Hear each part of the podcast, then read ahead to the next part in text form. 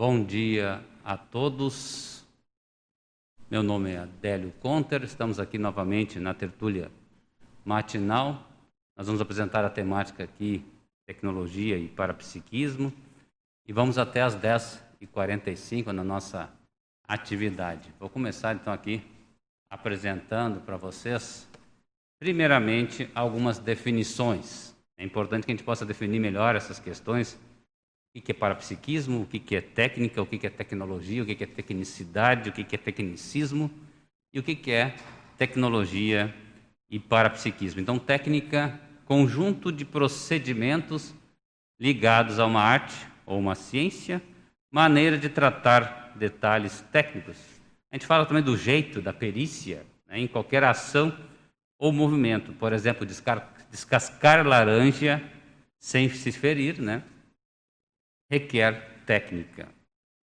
Já o Aurélio, a parte material, o conjunto de processos de uma arte. Então, quando a gente fala de conjunto de procedimentos, né, ou conjunto de processos, a gente está falando de técnica.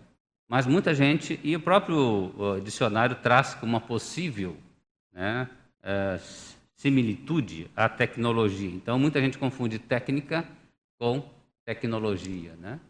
E quando a gente fala então de tecnicidade ou tecnicismo, a tecnicidade é a qualidade da técnica, caráter, qualidade ou condição de um técnico ou de uma técnica também. Né? A excessiva tecnicidade de uma apresentação. Quando a gente fala excesso, a gente pode chamar de tecnicismo também. Então, geralmente, quando a gente percebe lá tecnicismo, é um abuso da tecnicidade, um excesso, um, um, uso excessivo de, tecnici, de técnica em cima da sua qualidade, que é a tecnicidade. Tá? E, finalmente, né, nós entramos aqui na parte da tecnologia. O que, que vem a ser, então, tecnologia? o estudo sistemático sobre as técnicas. Então a gente viu o que é técnica, o que é, o que é tecnicidade, tecnici, tecnicismo, né? e agora entramos em tecnologia. Por que, que é importante trazer esses conceitos, pessoal? Porque senão a gente pensa que é só TI, né? Tecnologia da Informação, ou TIC, que o pessoal chama hoje, ou TIC, Tecnologia da Informação e Comunicação. Nosso objetivo aqui é falar de tecnologia como um todo, sobre um, um estudo sistemático sobre técnicas, né? Então, pode-se também trabalhar nessa conexão tecnologia técnica ou conjunto de técnicas. Né? Qualquer técnica moderna também o pessoal também chama de tecnologia. Né? Ok? E nós temos aqui também mais uma definição de tecnologia, quando a gente fala aqui, então, sobre as questões do conjunto de conhecimentos, né? uh, princípios científicos que se aplicam a determinado ramo, por exemplo, a tecnologia mecânica. Então, quando nós falamos mais abrangentemente o tratado sobre uma arte, a gente está falando fortemente sobre tecnologia. E uma coisa importante, que até o contexto da nossa apresentação também aqui, é que vivemos na era da tecnologia. Hoje nós estamos basicamente na tecnologia. Só pegar as dez maiores empresas do mundo, há 50 anos, quem eram as 10 maiores empresas do mundo? Empresas de petrolíferas, né? extração mineral, as grandes mineradoras. Hoje nós temos as, das 10 maiores, umas seis aí, se pelo menos, né? pegando por baixo, são empresas de tecnologia. E se pegar uma delas, vale 2 trilhões de dólares. Né? É um valor absurdo por uma empresa. Até ano passado, nenhuma empresa valia mais de um trilhão de dólares. Hoje, né, a Apple vale quase 2 trilhões, 1,9 né, uh, trilhão de dólares, para vocês terem uma ideia do que é essa era tecnológica. E o produto mais valioso do mundo não é mais minério, não é mais petróleo, não é mais qualquer outra coisa a não ser informação. Então, por isso que, dentro do contexto de tecnologia, nós trazemos aqui também a tecnologia da informação. E nós já temos aí, inclusive essa semana retrasada, foi aprovada a LGPD, a Lei Geral de Proteção de Dados aqui no Brasil, que é baseada especificamente também na GDPR, que é a Lei Geral de Proteção dos Dados da Europa, a lei do Marco Civil, a lei do Marco Civil de Internet aqui no Brasil, Então, hoje, informação, tecnologia da informação, que é um tipo de tecnologia, é uma das mais valiosas do planeta, né? E quem sabe dos planetas também aí, né? Então, locuções que envolvem a parte da tecnologia. Tecnologia alternativa, que a gente usa aí até mesmo para poder energia elétrica. Hoje nós temos várias tecnologias alternativas menos agressivas ao meio ambiente. O meu doutorado é dentro da área de energia e sustentabilidade. Então nós procuramos realmente tecnologias alternativas de energia. O meu foco está sendo mais na área da saúde, então é foco mais no smart health, saúde inteligente e com tecnologias que a gente chama de tecnologias assistivas. Então, um outro, um outro termo eu até não coloquei aqui, mas deveria ter colocado, tecnologias assistivas. Esse é um, é um termo novo, de certa forma, mas já é muito para a maioria da população, mas é um termo bastante antigo, em que você trabalha com tecnologias para assistir pessoas. Eu trabalho com tecnologias para assistir idosos. Então, no doutorado, o foco é internet das coisas, né? IoT, com smart health, com o smart home, com a casa inteligente, com a saúde inteligente, para poder assistir a população da terceira idade. Né? Então, existem várias locuções, tecnologias de ponta que a gente usa para isso. IoT, por exemplo, Internet das Coisas, é uma tecnologia de ponta, porque onde é que eu boto a inteligência? No device. A inteligência está no smartphone, a inteligência está no smart band, né, que não é um smartwatch, esse aqui, é um smart band, né, e também nas smart things, nas coisas inteligentes. Podia até ter um apresentador inteligente aqui que eu vou falando, passe, ele vai passando o slide aqui também. Isso então são locuções voltadas à parte da tecnologia. E também entramos daí na parapsicologia, né? Então, parapsicologia, ramo da psicologia que estuda fenômenos que parecem transcender as leis da natureza, tais como telepatia, premonição, psicocinesia e assim vai. O professor Valdo aprofundou tranquilamente e, e, em dezenas de fenômenos estudados lá no Projeciologia. Então, vale a pena aí, para quem está interessado nessa parte fenomênica, no estudo da parapsicologia e do próprio parapsiquismo, aprofundar no Projeciologia. Está disponível hoje gratuitamente em PDF. Você vai no site da Editares, baixa o PDF do Projeciologia lá, gratuitamente. Nunca teve tão fácil de acessar conhecimento assim. Nós estamos na era da informação e eu diria que até mais do que isso, nós estamos na era do conhecimento. Mas qual é a diferença entre dado, informação e conhecimento? Dado é uma coisa crua. Uma data, por exemplo, é um dado. Então, processamento de dados. Quando você processa esse dado, você transforma esse dado informação, uma coisa contextualizada. Quando esse dado, por exemplo, de uma data é o, a data de nascimento do seu parceiro, da sua parceira, começa a ser uma coisa muito importante, quando, até gerando risco de morte, se você não souber essa data. Então, o contexto é muito importante, né? Então, passa de ser uma coisa sem importância, uma data pura, uma coisa super importante, né? E crucial para a vida de um homem também. se ele não souber aí, né?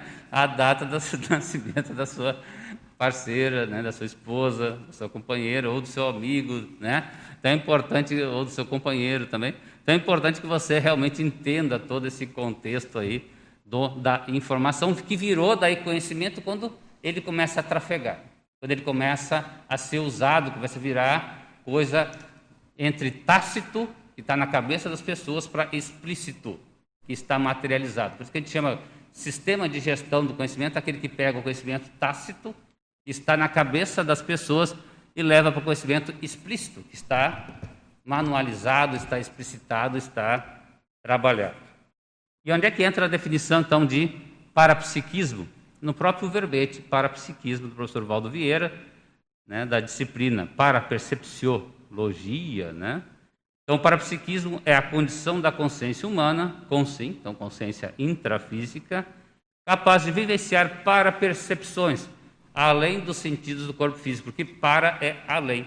Então, para psiquismo, além do para, da, além do psiquismo, né? Para percepciologia, além das percepções dos sentidos comuns do corpo físico, incluindo aí as parapercepções energéticas da própria consciência. Então, a própria consciência, consciência intrafísica, ela tem percepções energéticas e parapercepções, além das percepções físicas, animicidade, bioenergética, energossomatologia. Outra questão importante, outra questão importante, são as projeções conscienciais, a projetabilidade lúcida. Um dos fenômenos até mais prioritários que o professor Valdo resolveu estudar, sendo apenas um deles, é a projeção da consciência, a saída do corpo físico com lucidez. E esse fenômeno é tão importante que o professor Valdo começou o estudo científico da projetabilidade lúcida para depois entrar nos outros fenômenos. Um outro fenômeno muito importante que a gente discutiu bastante, isso aí mais uma conversa tete a tete, é a questão né, do, da clarividência. Por que, que a clarividência também é interessante? Porque a clarividência é mais fácil de você ter. A projetabilidade é um fenômeno super importante e contextualiza vários outros fenômenos, mas ele também às vezes é mais difícil de você rememorar. Então as pessoas têm, têm projeção todas as noites, às vezes, mas tem dificuldade ainda na rememoração ou não dá bola e por isso não rememora. A gente vai ver que existem técnicas e tecnologias bem interessantes para rememorar a projeção. Uma delas, inclusive, que a gente vai citar aqui, você não precisa nem ligar o celular, você deixa ele do lado, tira aí da internet, tira de tudo, deixa ligado lá um softwarezinho de, de análise de ronco, só que ele é tão bom que ele não pega somente o ronco, ele pega toda a questão do que você comentar durante a noite. Então, tem gente que fala durante a noite e não sabe que fala. E é interessante que às vezes ela fala numa língua até estrangeira, uma língua até não conhecida, uma língua não falada mais, e ela pode gravar tudo que ela falou para depois pesquisar também. Então, é uma coisa que a tecnologia intrafísica pode ajudar dentro da paratecnologia multidimensional. Adélio, você tocou num ponto importante aí, falou de, de equipamentos no início, falou agora de técnica projetiva, né? Uhum. Você poderia fazer uma diferenciação entre a questão da técnica e a questão da, dos aparelhos? Ou seja, técnica não tem nada a ver com equipamento, com aparelho, com interface. É isso ou não? Vamos lá. Não tem diretamente, mas tem indiretamente. Quando a gente fala de aparelho, a gente está falando, como nós comentamos aqui nas definições, de tecnologia. Então, é uma tecnologia é um aparelho. Mas quando a gente fala de, de técnicas extrafísicas ou de paratecnologias, estamos falando além da tecnologia intrafísica. Então, vamos supor que nós, nós temos lá também o contexto da muleta. Muitas vezes a, a tecnologia intrafísica ainda é uma muleta para a falta de, por exemplo, rememoração da pessoa. Só que essa muleta, no começo, ela pode ser útil. É que nem o andaime do edifício. Durante a pintura, durante a construção, o andaime é uma muleta útil. Mas depois de algum tempo, essa muleta se torna uma muleta até inútil e ruim, desnecessária. E há muita gente que supervaloriza só a questão da tecnologia, do aparelho, da técnica, esquece que ela é muito mais importante que isso, que ela, ela funciona por si só, sem nenhum aparelho, muito melhor do que todos os aparelhos do mundo ou do universo hoje, porque ela é muito mais potente em termos de, eh, vamos dizer assim, de interface, de conexão entre o intrafísico e o extrafísico, porque nós somos consciências extrafísicas, nós não somos consciências intrafísicas. Nós somos consciências extrafísicas, multidimensionais, multiexistenciais, que possuem uma vida intrafísica. E a nossa tendência é ao contrário, é pensarmos que somos consciências, né, consciências intrafísicas, convivências extrafísicas. Na real, nós somos ao contrário, nós somos uma consciência que está restrita nesse, nessa condição intrafísica, que é importantíssima em termos evolutivos. Né? Então, essa nossa atual condição intrafísica é essencial e é aqui que a gente evolui mais fortemente. A gente debateu muito aqui, sentadinho com o professor Valdo, né? que a, a, a evolução ela ocorre aqui, pessoal. Extrafisicamente existe, claro, o processo evolutivo, mas é aqui que você se testa realmente em termos de traços. E é aqui que você realmente demonstra se aquele traço está maduro ou não, ou se pode ser melhorado ou não. Traço que a gente fala é, é a característica da personalidade de uma consciência. É, se você pensar, né, Adélio, até a própria vida intrafísica e a ressoma, ela também faz parte de uma tecnologia evolutiva que foi criada, né, de algum jeito, para que as consciências evoluam melhor, mais rápido. É, então, se nós pegarmos em termos da tecnologia da multidimensionalidade, a, a ressoma, o renascimento intrafísico, está caindo. o renascimento intrafísico, né? Ele realmente é importantíssimo, porque é através dessas ressomas e dessomas, quer dizer, esses renascimentos intrafísicos e essas mortes, vamos dizer assim, né? Essas dessomas, descartes do soma, porque a consciência, outra definição importante aqui da conscienciologia, é que a consciência não morre. Nós vivemos ad eterno. A gente não tem exatamente certeza de onde, de onde nós viemos, para onde nós vamos, né? Que nem fala o mineirês, né? Dom Covi e Procovô, né? Mas nós sabemos com certeza de que íntima, né? De que nós temos múltiplas existências e que a vida intrafísica é um desses passos em uma tecnologia importante para a evolução é, da você, você falou das muletas e tem, tem tudo a ver, porque, veja bem, quando você supera e sobrepaira essa questão dos ensinamentos intrafísicos, você dispensa essa muleta. Isso é a consciência livre. É, exatamente. Então, a consciência livre que o Eduardo está comentando seria uma consciência que atinge um nível de evolução tão alto que ela já não precisa mais estar se uh, usando mais o corpo físico. Mas é um, é um, é um passo evolutivo bem, uh, vamos dizer assim, avançado para a consciência intrafísica. Né? Sim, Marcos. Tem que botar para cima aí. Só levantar aí e falar. Pode falar, para cima. Deixa para cima, não, não baixa. ah, então. é, tecnologia intrafísica, para que a Fran dá um apoio aí. Podemos passar os slides lá? Vamos lá. Aí o Marcos já, assim que chegar o microfone, o Marcos fala. Parapsiquismo, então, interassistencial cosmoético. Então, nós falamos de técnica, tecnologia, tecnicidade, tecnicismo, né? E também falamos do parapsiquismo. E agora o parapsiquismo interassistencial cosmético. Já vamos falar sobre isso. Se o Marcos perguntar quer alguma coisa, Marcos, não? Não. Ah, vai pegar o microfone, tá. Vamos lá. Então, abertismo parapsíquico, no verbete abertismo parapsíquico, culturologia, a cultura do parapsiquismo interassistencial cosmético. Se a gente pegar então, pessoal, nós estamos trazendo aqui, parapsiquismo é essencial para a evolução.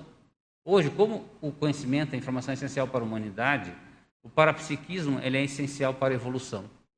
Por quê? Porque a evolução lúcida. O parapsiquismo interassistencial e cosmético. Se a gente tivesse que falar em evolução, a gente falaria de parapsiquismo interassistencial cosmoético. Porque é através desse parapsiquismo que a gente consegue ter lucidez dessa nossa interação. Então, o Eduardo estava comentando ali: vida intrafísica, vida extrafísica e interação. Então, parapsiquismo interassistencial. Alguma coisa, tema de estudo que todo mundo deveria ter na sua vida é parapsiquismo interassistencial. A gente pode trazer cosmoética. Para mim, quando fala interassistencial, já está intrínseco a questão cosmoética, mas para reforçar. Então, parapsiquismo interassistencial é tema de pesquisa que todo mundo deveria ter na sua cabeceira, né? na sua uh, temática diária. E quando a gente fala então de parapsiquismo, é interessante a frase enfática do verbete parapsiquismo. Então, o parapsiquismo é inarredável. Então, ó, inarredável para a consciência, ou sim, ou consciex, em quaisquer contextos e instâncias das experiências intra ou extrafísicas, independentemente da autolucidez. Então, mesmo que você não tenha autolucidez do seu parapsiquismo, ele é. Eu achei muito importante essa frase enfática do verbete parapsiquismo, porque essa questão de interação, de vivência, o nosso dia a dia, o nosso laboratório consciencial, ele é parapsíquico, independente. Você seja né, um casca grossa ou não, O parapsiquismo ele é inarredável na tua vida como consciência, consciência intrafísica, como consciex, consciência extrafísica, sem corpo, noutra dimensão, em qualquer contexto nessa vida intrafísica, na vida extrafísica, independente da autolucidez. Só antes de passar para o Marcos, a questionologia aqui. Ó. Você vive com qual tipo de parapsiquismo? O seu parapsiquismo é mais lúcido ou menos lúcido? Seu parapsiquismo é mais usado por você ou menos utilizado? Chega a produzir fenômenos enriquecedores para a própria vida intrafísica na concepção da sua programação de vida? Então você hoje está utilizando o seu parapsiquismo para a sua programação de vida ou ainda não? E qual a qualidade desse parapsiquismo também? Vamos lá, Marcos. Não, eu ia colocar em cima do que você e o Eduardo estavam comentando mesmo, que eu achei perfeito.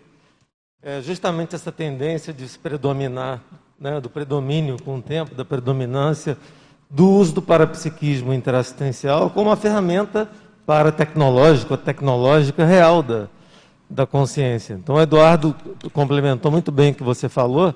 Você colocou do processo da seriexologia e do próprio corpo humano na ressoma como uma, uma, uma implementação, ou prótese consciencial que o Valdo Vieira chamava, né? uma implementação de uma tecnologia dessa através, claro, de um dispositivo, ou de vários dispositivos aí, complexos, né? ligados ao processo da seriexologia, da, da holossomática, mas que, no entanto, não são nada mais, nada menos que uma implementação temporária, uma muleta, até certo ponto, como o Eduardo falou, enquanto não se predomina, ou se, é, se predomina pela experiência, pela evolução, o uso cosmoético do processo parapsíquico maior, né? característico da consciência livre, até num patamar mental somático. Então, é, a outra coisa que eu lembrei era o seguinte: é, dentro dessa coisa que também é, é, às vezes dá confusão do termo tecnologia se referir ao processo da tecnologia da informação e comunicação, do, do TI ou TIC, uhum. o professor Valdo Vieira também pro, procurava sempre classificar o processo da TI, especificamente, ou da TIC, como infocomunicologia. Então, ele se referia à informação, à comunicação, uhum. né, como você falou, informática, né, TI, tecnologia ou matemática da informação e tecnologia junto com o processo de comunicação, telecomunicação. É. São coisas indissociáveis. Então, hoje em dia, tecnologia é um termo muito mais amplo e dentro do, do contexto conscienciológico, muito mais sério ainda, se falando no processo, fazendo-se referência ao processo da tecnicidade consciencial ou da paratecnicidade consciencial no processo evolutivo, evoluciológico como um todo. Então, e, e essa, isso que vocês estavam falando talvez seja uhum. no desenrolar da, com é. o parapsiquismo interassistencial cosmoético, podendo é, fazer a, a, sendo sustentável essa, essa, essa aplicação técnica dentro da cosmoética, a cereja do, do, do, do é. bolo para a gente aí. Da... Uma coisa que você comentou aí, Marcos, a infocomunicologia, se a gente pegar mais uma especialidade da conscienciologia, a infocomunicologia, além desse aspecto da informação, da informática, tem a parapedagogia. Então, se a gente for pegar a disciplina que está por trás da infocomunicologia... É, mas isso não é tem, surpresa. Tem a pedagogia. Na verdade, quem estuda o processo do conforto, é. né, engenheiros, é, como vocês dois, o cara de sistemas como eu e várias pessoas aqui na através do próprio trabalho já observava isso. Você tem bem estabelecido se o conteúdo, na estrutura e forma das coisas. Exatamente. Então, então... não há é, não há nenhuma coisa. O próprio computador sempre fala, é o bicho mais burro que tem. Você para passar um esquema lógico, né, que muitas vezes não é procedural mais, ou é procedural em parte só, mas ele uhum. é, sobrepaira o tempo e espaço, por um computador, através dos modelos de, de é. classes, de objetos, aquelas coisas todas que são meio complicadas, a gente, a gente é sabe um pouco. No que parte, fazem parte da IA, da inteligência artificial, junto com a Big Data. Etc. Isso tudo é um processo é, sumamente de, de compreensão e você passar um conhecimento. Quer dizer, o computador é mais difícil do que uma outra consciência, porque é um bicho que não tem consciência. Não o computador bicho... a gente brinca que é um, um, um burro muito rápido, né? Na real, ele é burro porque, teoricamente, sem a IA, a inteligência artificial, ele faz exatamente aquilo que você pede. E na própria IA também existe um algoritmo, né, uma metodologia que ele vai acabar seguindo o algoritmo que você definiu também. E, e por isso que, a, a, às vezes, a gente tem a infoidiotia também. Tem pessoas que ficam muito presas somente à parte tecnológica, à parte de TI, à parte da computação, e chegam a ser verdadeiros autistas. Com então, você, é um erro muito comum Com que a gente certeza. tem hoje, né? e é uma, uma postura muito comum, o pessoal da informática acabar nessa infoidiotia sem querer, né? porque Sim. acaba entrando num, numa questão muito pessoal, numa questão muito fechada e perde um pouco essa comunicação com o mundo externo. Então é, um, é, importantíssimo. O que é um desperdício, né? Porque, como você falou, a própria classificação conscienciológica evolucionológica bota a pedagogia dentro desse processo. É. Quer dizer, o que, o que mostra, sobretudo, que mais do que é, programar computadores e fazer os você poder ter, ter, ter, meios de fazer o processo, do, de transmitir o processo do conhecimento a Tares, uhum. né? É, de uma forma melhor, mais sistemática, que é o, que é o problema da, da sistemática, a grande coisa da, por trás da tecnologia, dos níveis de abstração. Isso é uma coisa sem, que não tem preço, né? Exato. Você poder sistematizar e fazer a educação como ela é. Então você pode usar aquilo que a ferramenta em si ou a técnica, ela é uma ferramenta, ela é só uma técnica. O uso dela pela pessoa é que pode ser mais rico ou menos rico, mais importante, menos importante também. Isa, você queria fazer alguma pergunta aí também? Sim, são duas perguntas. Eu tomo a liberdade de passar à frente da nossa amiga Thalia Tertuliana para um questionamento que tem relação com o que o Marcos questionou há pouco. É, fazendo um balanço, Adélio, o que, que você, já sabendo que o que precede a tecnologia ou a técnica, a tecnicidade é a consciencialidade do indivíduo. Então, fazendo um balanço hoje, olhando de cima do tabuleiro ali do planeta Terra, até nesse processo de, de aceleração que a gente passou, nessa fase aí de isolamento social pandêmico. Que qualidade você, como que você pontua aí a qualidade do uso dessa tecnologia? Ele é. relacionando a, a consciencialidade né, do, das pessoas que a utilizam. A gente vai ver mais, mais adiante um pouco os riscos da tecnologia. Né? Nós temos hoje uma tecnologia extremamente negativa, que é a tecnologia bélica. Então, o planeta ele ainda tem um contexto muito forte da tecnologia, às vezes até mesmo para matar outras pessoas. Então, o uso tecnológico e tecnologia de ponta, tecnologia avançada que a gente tem, a gente vê também que os amparadores trabalham muito nisso. Os amparadores trabalham muito entre o planeta em si se desenvolver tecnologicamente e cuidar para ele não se autodestruir também. Nós tivemos muito tempo aí, por exemplo, a questão da bomba atômica, né?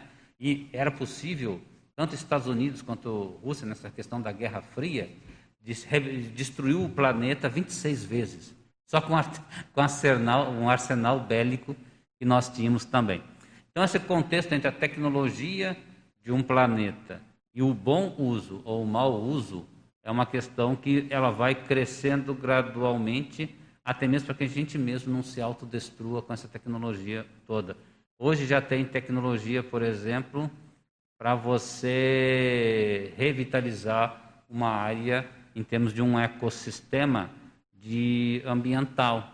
E tem a mesma tecnologia que pode destruir uma área intensa também desse ecossistema. Então, como, não sei se a pergunta era exatamente nesse contexto, você me corrija se eu estiver equivocado, mas a tecnologia para o planeta como um todo não é a solução. Ela depende de como ela é utilizada para isso. Mas nós temos hoje uma capacidade tecnológica incrível e, se bem utilizada, poderia ajudar inclusive na questão da fome no planeta. O Bill Gates, por exemplo, há alguns anos já está investindo aí numa privada, quer dizer que é uma, um, um sanitário em que a pessoa, o resultado é adubo e água. Então, então aquilo que era um problema, não, não tinha onde colocar, que era o rejeito humano, vira adubo e água. E energia. Então você pode gerar energia com o rejeito humano, gera água e resolve a questão ambiental.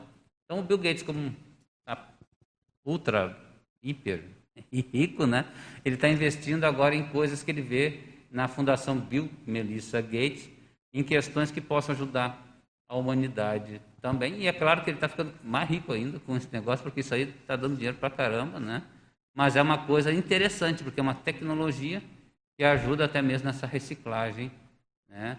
É, de coisas que às vezes é um problema para o meio ambiente e vira uma solução para o meio ambiente também. Muito bom. E o que eu gostaria depois, em algum momento que você explanasse, não vou cortar ali a tua apresentação, a tua lógica de raciocínio, mas é o uso da tecnologia pelo intermissivista e o estudo da intenção com a tecnologia. Eu acho isso assim fundamental. E o trabalho que você vem desenvolvendo hoje dentro da CCCI em prol dessa da expansão da ciência pela tecnologia e os impactos de quem realizou, de quem fez, cursou o curso intermissivo, que esteve presente ali numa série de disciplinas pró-evolutivas e hoje se deparar com as repercussões da, dessa tecnologia, né, do uso da tecnologia. Ok, anotei aqui, a gente vai trazer, assim, tem um ponto que a gente vai trabalhar, trabalhar com isso, e se eu não trouxer, você pode tá. lembrar. Nossa amiga pergunta só qual é o nome do software do Ronco que você comentou há pouco. Do sono, ah, tá, é o Snore Clock. Snore, S-N-O-R-E, Clock, C-L-O-C-K, né? É um deles, tá, pessoal? Tem vários softwares, Snore, Snore Lab, Snore. O Snore Clock eu gostei porque ele é gratuito, realmente não fica te enchendo com propaganda. O Snore Lab ele já tem top de propaganda, daqui a pouco ele te pede para pagar lá 20 reais por mês. Mas esse o Snore Clock é bem legal. Você instala ele no computador, liga, né? Eu já deixo o celular viradinho assim para não incomodar. Desliga a internet, desliga Bluetooth, deixa ele em modo avião. Então ele não vai te incomodar a noite inteira e fica ali gravando tudo. Daí você tem uma ideia. Daí você chega lá, Lembrei da projeção tal, daí você só vira para o ladinho, né, o celular assim, e fala a projeção inteira, né, vai rememorando, dorme de novo, daí ronca, volta, né, e daí você vai vendo, depois quando você buscar, você amplia o, o, o, o canal ali que mostra o, o tempo da gravação e você pode ir com o dedão mesmo onde tem os vales. Onde tem o vale vai ter alguma coisa que você falou, então você não fica ouvindo silêncio. E tem uma, você aperta o botãozinho de adiante, ele já vai para o próximo vale. Aí você já vê também o que, você gravou ou não ali. É bem legal, é Snore Clock. Né? Não estou ganhando 10% aí, mas os alunos sempre perguntam, se você ganha 10%? Não, não ganho 10%. Nem. Eu vendo até cartão de crédito para eles ali. Mas vamos lá então, pessoal. Mais alguma pergunta, Isa? Tá bom. Então nós temos aqui também, voltar os slides ali, a questão dos livros, né, que a gente comenta questões do parapsiquismo e da tecnologia. No 200 testes da conscienciometria, na página 13, em teste da sua consciência heurística, o professor Valdo comenta: há muitos tecnicistas com a mentalidade antitécnica. Olha só, tecnicista com mentalidade antitécnica, mas do que? Da tecnologia sem consciência. Né? Então, não, com o uso inadequado da tecnologia. Né? Então, o que, que ele traz aí? Que a arrogância cientificista, por isso que a gente trouxe tecnicismo, tecnicidade. Então, a, a arrogância cientificista impele a consciência para a psicose. O que, que é parapsicose, pessoal? É você morrer e depois ter melancolia extrafísica. Então, a pessoa, por não ter priorizado uma visão multidimensional, multiexistencial, interassistencial, parapsíquica na sua vida intrafísica, pelo excesso de uso. Até o super engenheiro, eu sou engenheiro, Eduardo também, né? Então, é, é, o engenheiro, ele tende a viver muito mais intrafisicamente com a tecnologia e não vê a tecnologia multidimensional, multiexistencial. Então, a, a arrogância, o cientista é assim também, o cientista é muito intrafísico. Por quê? Porque é natural. Há 300 anos nós temos a ciência newtoniana, cartesiana, cientificista, fisicalista, mecanicista do relógio, né, do, do mecanismo que nós temos lá de Descartes, herdado por Newton, sintetizado durante uma peste bubônica, que ele foi para a reclusão, né, e conseguiu ali trazer todas as suas teorias, as megas teorias que nós temos hoje aí, o mecanicismo todo. E é muito interessante observar que isso, que foi muito bom para a humanidade há mais de 300 anos, começa a travar também, porque nós ficamos presos a um paradigma materialista, mecanicista, fisicalista, aonde nós deixamos de entender o para, o além das questões intrafísicas. Né? Então, por isso que esse excesso de intrafisicalidade, esse cientificismo somente intrafísico, pode impelir uma consciência intrafísica, uma pessoa como nós, a morrer e virar parapsicótico, quer dizer, fica zumbi extrafísico porque ainda pensa que está vivendo. E às vezes a pessoa permanece na sua casa, permanece na sua região, fazendo as coisas que fazia, até se dar conta que morreu, né? que bateu as botas, que foi para outra dimensão também. Isso a gente chama de melancolia extrafísica. Por isso que é muito melhor ter melancolia intrafísica e fazer reciclagem, pensar mais na multidimensionalidade, nas, nas tecnologias e paratecnologias que apoiem nisso, do que ficar preso somente a uma tecnologia intrafísica. No outro livro, 200 Teáticas da Conscienciologia, esses livros, pessoal, ah, muitas estão gratuitos, disponíveis aí em PDF, dá para pegar tranquilamente no site da Editares, a editora aí da Conscienciologia, vão conseguir pegar vários desses livros gratuitamente em PDF. Então, pela holochacrologia, quer dizer, na questão da, da energia, né? a energia imanente está dispersa em todos os objetos ou realidades do universo. Mas qual é o problema dessa energia imanente, que está em todos os locais, em todos os ambientes? É demasiadamente sutil para ser usada né, de modo ideal pelos atuais instrumentos da tecnologia. Então, não tem ainda um celular que detecte consciência extrafísica. E qual é a regra aí que o professor Waldo sempre comentou? Mais ou menos um para nove. Cada um de nós tem nove consciências extrafísicas ao seu redor, como satélite, muitas vezes. E desses ele também comentava, né? Três melhorzinhos, né? mais evoluídos, três medianos, igual a gente, mais ou menos, e três mais doentinhos, né? vamos dizer assim. Então você tem uma média, inclusive, nas companhias extrafísicas. É claro que tem gente que tem mais, tem gente que tem menos, tem gente com mais com conexões mais saudáveis, tem gente com conexões mais doentias também. Só que essas consciências não são detectáveis ainda teoricamente. A gente tem aqui alguns estudos que o pessoal fez, né? Inclusive esse livro aqui, Contatos Interdimensionais, é um livro de pesquisadores. O que, eles trabalham? Eles trabalham com instrumentos, até tem aqui um, um, um CDzinho também junto com o livro, onde eles gravam essas comunicações entre o extrafísico e o intrafísico. Realmente tem lógica professor Waldo sempre comentou que essa questão de conexão intrafísico e extrafísico é meio a meio. Né? Metade depende do extrafísico e metade depende do intrafísico. Do intrafísico se tornar mais sutil e do extrafísico se tornar mais denso para que possa ocorrer essa intercomunicação. E aqui eles falam, eu li, tem lógica, né, de algumas sistemáticas de intercomunicação entre o extrafísico e o intrafísico por intermédio de TV, por intermédio de telefone. Até tem alguns telefones um disco ainda que eles mostram. Né? É, é, por isso que fala discar. O pessoal mais novo não sabe que discar é tirar o disco que tinha antigamente nos telefones. Né? Então aqui eles colocam até comunicação por esses telefones, até com disco. Eu acho, eu acho que telefone mais. Celular não sei, eu não vi ainda. Intercomunicação pelo celular eu não vi, mas deveria poder também. Né? Mas é, é por rádio, né? Qual é a vantagem do rádio, pessoal? As ondas de rádio são ondas que às vezes são ondas AM, amplitude modulada. Elas têm uma frequência menor, têm uma amplitude maior, elas dispersam melhor. Então você teoricamente até por ondas AM você teria mais facilidade de manipulação através de uma pequena materialização você já poderia ter esse nível de manipulação. Mas só que tem gente que fica muito presa a isso aqui, fica muito presa a esse nível de tecnologia para se comunicar com o extrafísico.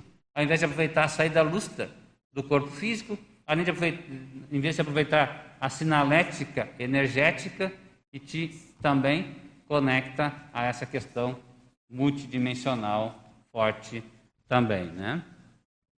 Pergunta, Isa. O uso da tecnologia nos resgates extrafísicos, isso que eu estava imaginando. Você comentou há pouco da consinha eletronótica. Uhum. Então, como que você vê, se você já passou por uma experiência semelhante de precisar de uma dada tecnologia para se fazer entender naquele contexto em que você chamaria muito atenção se surgisse volitando, por exemplo? Hoje, seria... hoje nós percebemos muito o uso da paratecnologia em cursos de campo Tá? Então, muitos cursos de campo, como a ECP2, eu participo desde 95, acho 96, não lembro agora exatamente a data, mas na equipe, a partir de desde 99, no ECP2, já fiz mais de 70 ECP2, e, e o ECP2 é um curso que é pura para tecnologia, vamos dizer assim.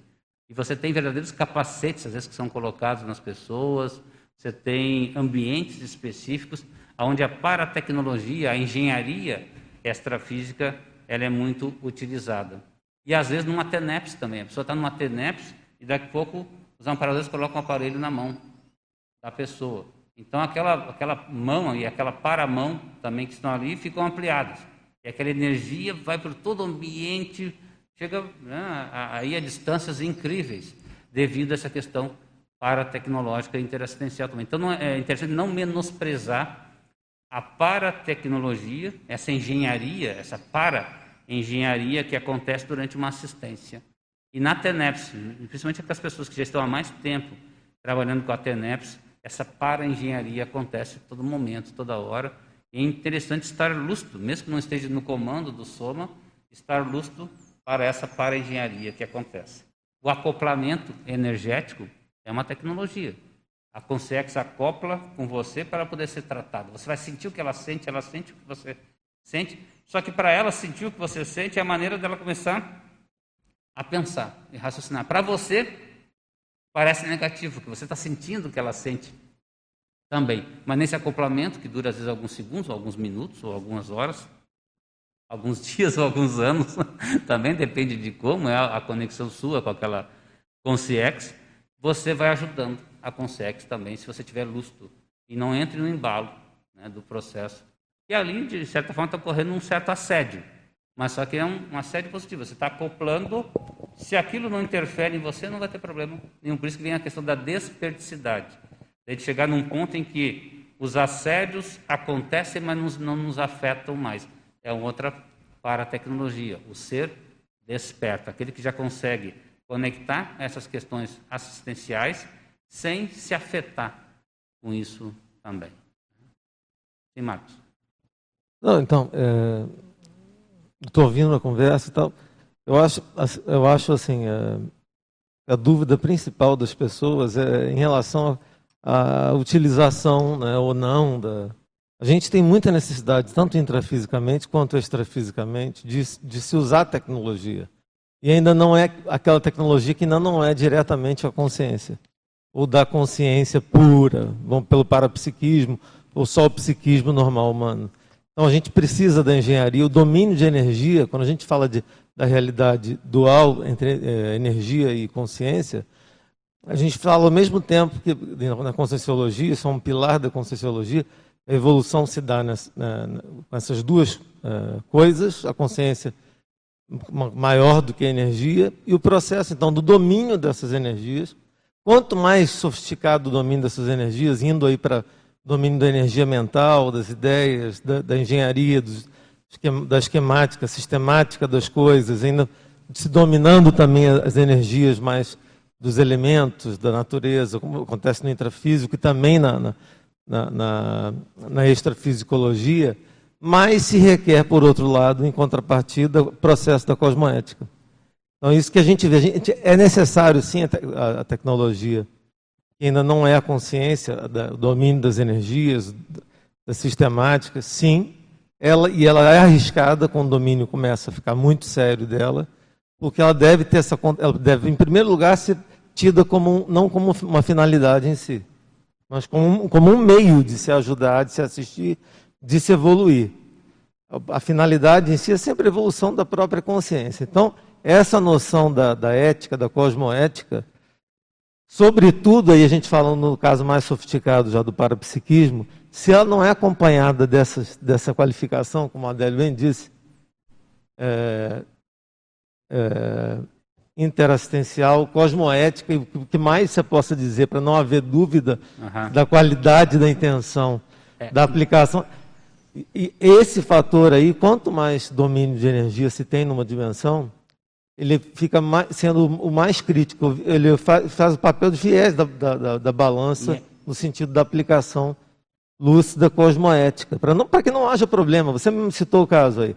Uma, uma, tecnologia muito desenvolvida e tal, mas sem a cosmoética, sem uso consciente e, e, e com a intencionalidade, pode levar a pessoa a condição pior do que ela está. É e, e a várias outras também. É interessante o que você está colocando, Marcos, porque quando a gente pega o uso das energias, a gente pensa, muita gente, muitas vezes até quem não está acostumado com isso, que é uma coisa super complexa. E a gente usa energia todo momento, toda hora, a todo instante. Qualquer interação que você tem com qualquer outra pessoa, com o ambiente, há uma tecnologia de troca de energias. E se você domina isso cada vez mais, existe uma técnica para isso que a gente vai trabalhar depois, que é o estado vibracional. Né? Então, tem esse livro aqui do César de Souza Machado, tem também outros livros que trabalham em cima do estado vibracional. O professor Waldo também nos seus tratados, trabalhou bastante com o estado vibracional, que é uma técnica super simples. É que nem aprender a andar de bicicleta. Você aprende e nunca mais esquece. Então, estado vibracional é uma técnica tão simples, uma tecnologia energética, é um conjunto de técnicas na real, que você aprende, começa a usar no teu dia a dia e começa a ter mais vivência multidimensional também. Porque até mesmo numa apresentação pública, Aqui agora, por exemplo, é importante trabalhar com energia antes, durante e depois. Um estado vibracional é uma técnica tão interessante. Você pode nunca ter dado uma palestra, às vezes, para 700 pessoas. Você trabalha bem com o estado vibracional antes, né? N vezes. Você começa a ficar mais calmo, mais tranquilo, mais sereno e a coisa sai mais naturalmente também. Numa reunião de trabalho, né? Você vai para uma reunião difícil, às vezes, com pessoas uh, que para você muitas vezes são até insuportáveis. Você trabalha com energia. Sim. E outra coisa que o professor Waldo falou, falava, e eu usei bastante, é chegar cedo. Se você vai para uma reunião, chegue cedo. Seja o primeiro a chegar na sala. Comece a trabalhar com energias. Comece a trabalhar com EV. Exterioriza para a sala inteira. E daí pessoa, o pessoal chega, ele já está no teu campinho já está no teu ambiente. Daí até ele brincava, né? Que quem chega primeiro bebe água limpa, né? é que nem o animal quando vai beber água, né? No, no, laguinho lá. O que chega primeiro bebe água limpa, os outros já vão chegar com a água toda pisoteada. Então você chega primeiro, você vai beber água limpa, você vai trabalhar com energias, você vai preparar o meio de campo. Quando o pessoal chega, você não quer dominar ninguém, você quer gerenciar, dominar as energias para que a coisa seja melhor para todos. Não só para você ou não só para os assediadores que vão chegar ali daqui um pouco também, né? E até amparadores que estão chegando para a reunião. Eu concordo, queria só salientar mais uma coisinha. Como é que existem técnicas e técnicas, né? Uhum. E paratécnicas e paratécnicas. O EV é uma paratécnica também, o estado vibracional, uma paratecnologia, que é da consciência, envolve parapsiquismo. Agora, você tocou num ponto aí que é conceitual, mas é muito teático. É o processo da, da, de que, às vezes, com a, a, prática, por exemplo, no caso do EV, você pode, de uma simples técnica, abranger uma série de técnicas e uma, uma metodologia, chegando já num conceito que, é, que, envolve tecnologia, mas envolve uma série de, de, de, de, complexa de técnicas aplicadas em conjunto, ou uma técnica simples dentro de uma, é, de uma então, contextualização então, que, mais, isso, mais complexa. Por isso, que, por isso que envolve uma tecnologia interassistencial. Então, estou né? dizendo, como é que você classificaria, te pergunto, a para metodologia dentro disso? Também é um, um conceito, de, ou acaba sendo um conceito Porque, derivado é, da. É, quando da a gente fala de paratecnologia, a gente está falando de uma tecno, além da tecnologia intrafísica. Então, não é só o extrafísico também. Tá? Quando você pergunta aí sobre como você vê ao uso da paratecnologia é no dia a dia. Nós estamos no contexto paratecnológico. Então, a tecnologia intrafísica, ela também faz parte da tecnologia extrafísica. Eu, na minha opinião, a definição de paratecnologia vai além da tecnologia, ela engloba também a tecnologia. Okay. E, a para, e a parametodologia seria também uma, por extensão, uma extensão disso, né? E, e daí a parametodologia vem é. do método, do método que você envolve... usa para aplicar, para aplicar, aquela ciência ou aquela tecnologia, porque tecnologia também é um conjunto de processos para uma arte ou é, ciência. Né? Então, sim, se a gente pegar bem as definições, a gente vai ver que está tudo contextualizado, tudo interconectado. Eu só queria apresentar para vocês também esse Obrigado. livro aqui, ó, que é a história do parapsiquismo, né? O professor João Ricardo Schneider. É um livro excelente quando a gente quer saber sobre tecnologia, paratecnologia, que envolva as questões parapsíquicas. Ele vem das sociedades tribais no trabalho do parapsiquismo até a conscienciologia. Passa aqui pelo espiritismo, todos os contextos históricos. É um livro grossão, mas é um livro gostoso de ler. Você vai ver que é um livro que ele, lê, ele é, é fluido, né? ele, ele trabalha com a história e cada página você tem você tem você quer ir adiante, né? Fala aqui do Swedenborgismo também, né? Emanuel Swedenborg, né? E a evolução desses processos todos parapsíquicos, até chegar no professor Valdo Vieira aqui na, na Conscienciologia, e finalmente ele faz os argumentos finais, os argumentos conclusivos, em cima dessas questões do parapsiquismo. Então, para quem quer entender de parapsiquismo, leitura né, essencial, esse livro aqui do professor João Ricardo Schneider. Isabela? O Nelson coloca o seguinte: ele pede para você ampliar, por favor, o conceito de que o cérebro físico é o objeto mais sofisticado nessa dimensão, podendo, podendo ser utilizado pela consciência para comunicação interdimensional? Sim, o cérebro ele é uma ferramenta mais complexa que nós temos na intrafisicalidade. E por isso também é a nossa conexão mais direta com a mente que a gente fala aí, né? Que na real para nós aqui é a consciência. Então, onde é que está hospedado? Qual é a para-garagem da nossa consciência? No paracérebro. Então você tem lá o corpo físico. Esse corpo físico tem um comando, um comando central. Esse comando central é pelo cérebro. É claro que a gente não tem só o cérebro é, craniano, nós temos o cérebro também umbilical. Então nós temos o paracérebro uh, que a gente chama aqui nessa região, é, sub, é o subcérebro também. É um, é um, é um subcérebro que trabalha independente até do cérebro físico, né? Então nós temos várias maneiras de trabalhar com a consciência, e a consciência então acopla com esse cérebro craniano através do paracérebro. Esse paracérebro também nós temos aí a questão do mental soma. Então, soma, corpo físico, corpo energético que liga o corpo espiritual ou o psicossoma ao corpo físico. Esse psicossoma também tem um cérebro que a gente chama de paracérebro.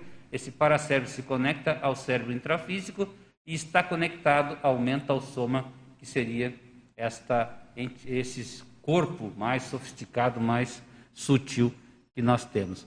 Então é interessante observar que o cérebro é um mecanismo complexo, o mais complexo que nós temos na intrafisicalidade, mas quando a gente consegue desenvolver o cérebro e o paracérebro também, a gente consegue conectar melhor essas duas coisas.